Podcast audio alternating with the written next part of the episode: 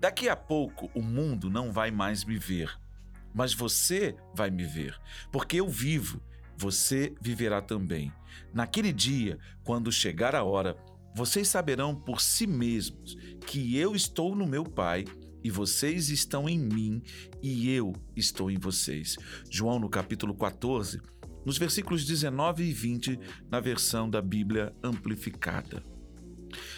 Você já parou para pensar que, longe de tirar o gosto, o sal, quando adicionado em qualquer qualquer alimento, ele faz com que o sabor desse alimento seja ressaltado?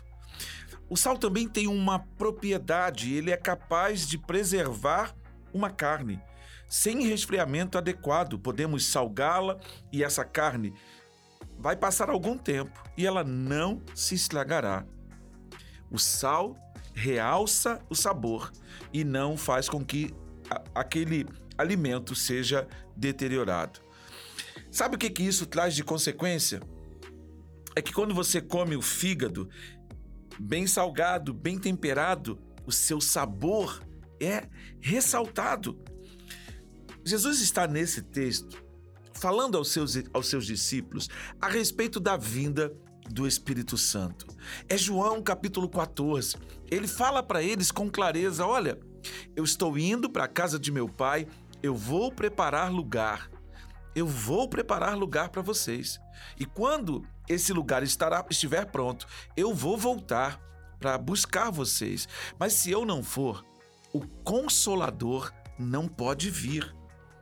Então, quando eu olho para essa realidade, eu penso no impacto que o Espírito Santo estabelece em mim.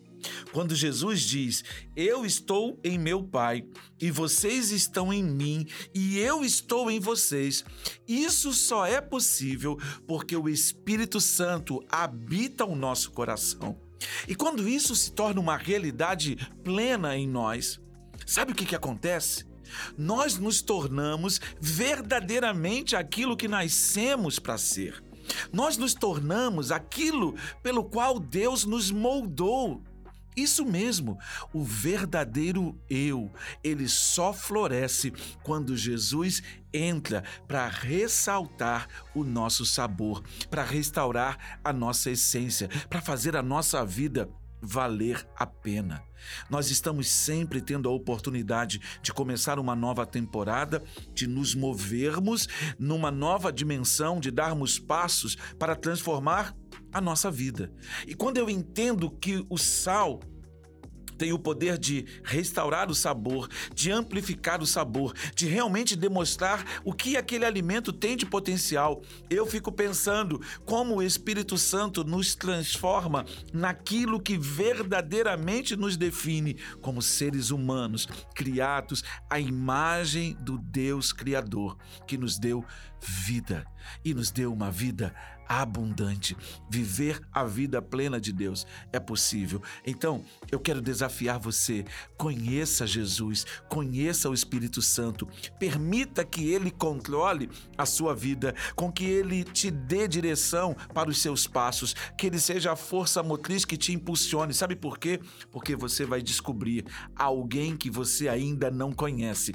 Você vai descobrir a pessoa incrível, com habilidades incríveis, com um potencial ilimitado que Deus fez para manifestar o nome dele na terra. Abra o seu coração. Deixe o Espírito Santo fluir. Você ouviu? Vai explodir a sua vida. Vai acontecer algo fenomenal que vai marcar cada dia da sua vida na presença de Deus. Até o nosso próximo encontro, para a glória de Deus.